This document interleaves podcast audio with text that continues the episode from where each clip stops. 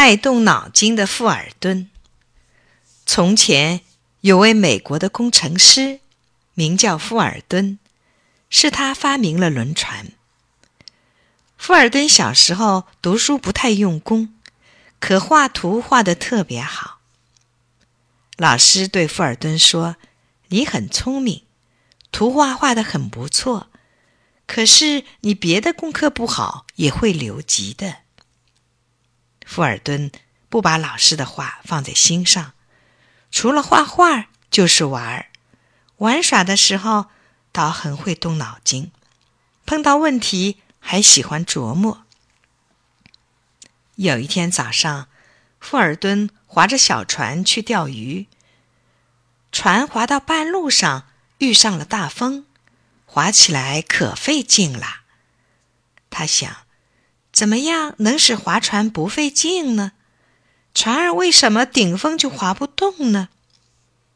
有没有顶着风也能行船的办法呀？第二天，富尔顿又到河边去玩，他坐在一只空船上，又琢磨起昨天想到的那些问题。他身子坐在船边上。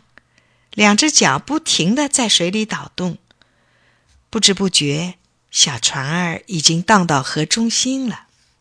多奇怪呀！他发现两只脚在水里不停地捣动，就能把船划动了。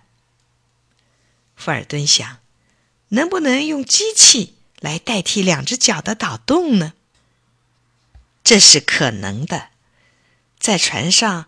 装一个风车式的浆液，使浆液在轮子上不断转动。这不是像双脚倒水一样，能使船前进吗？虽然富尔顿会画画，能画出一个带浆液的轮子来，但光靠画图可不行啊，还要计算，还要懂得很多很多的科学知识。这时候，富尔顿才后悔自己当初干嘛不听老师的话，把各门功课学好呢？从此，他用心学习，还专心的学习造船的科学知识。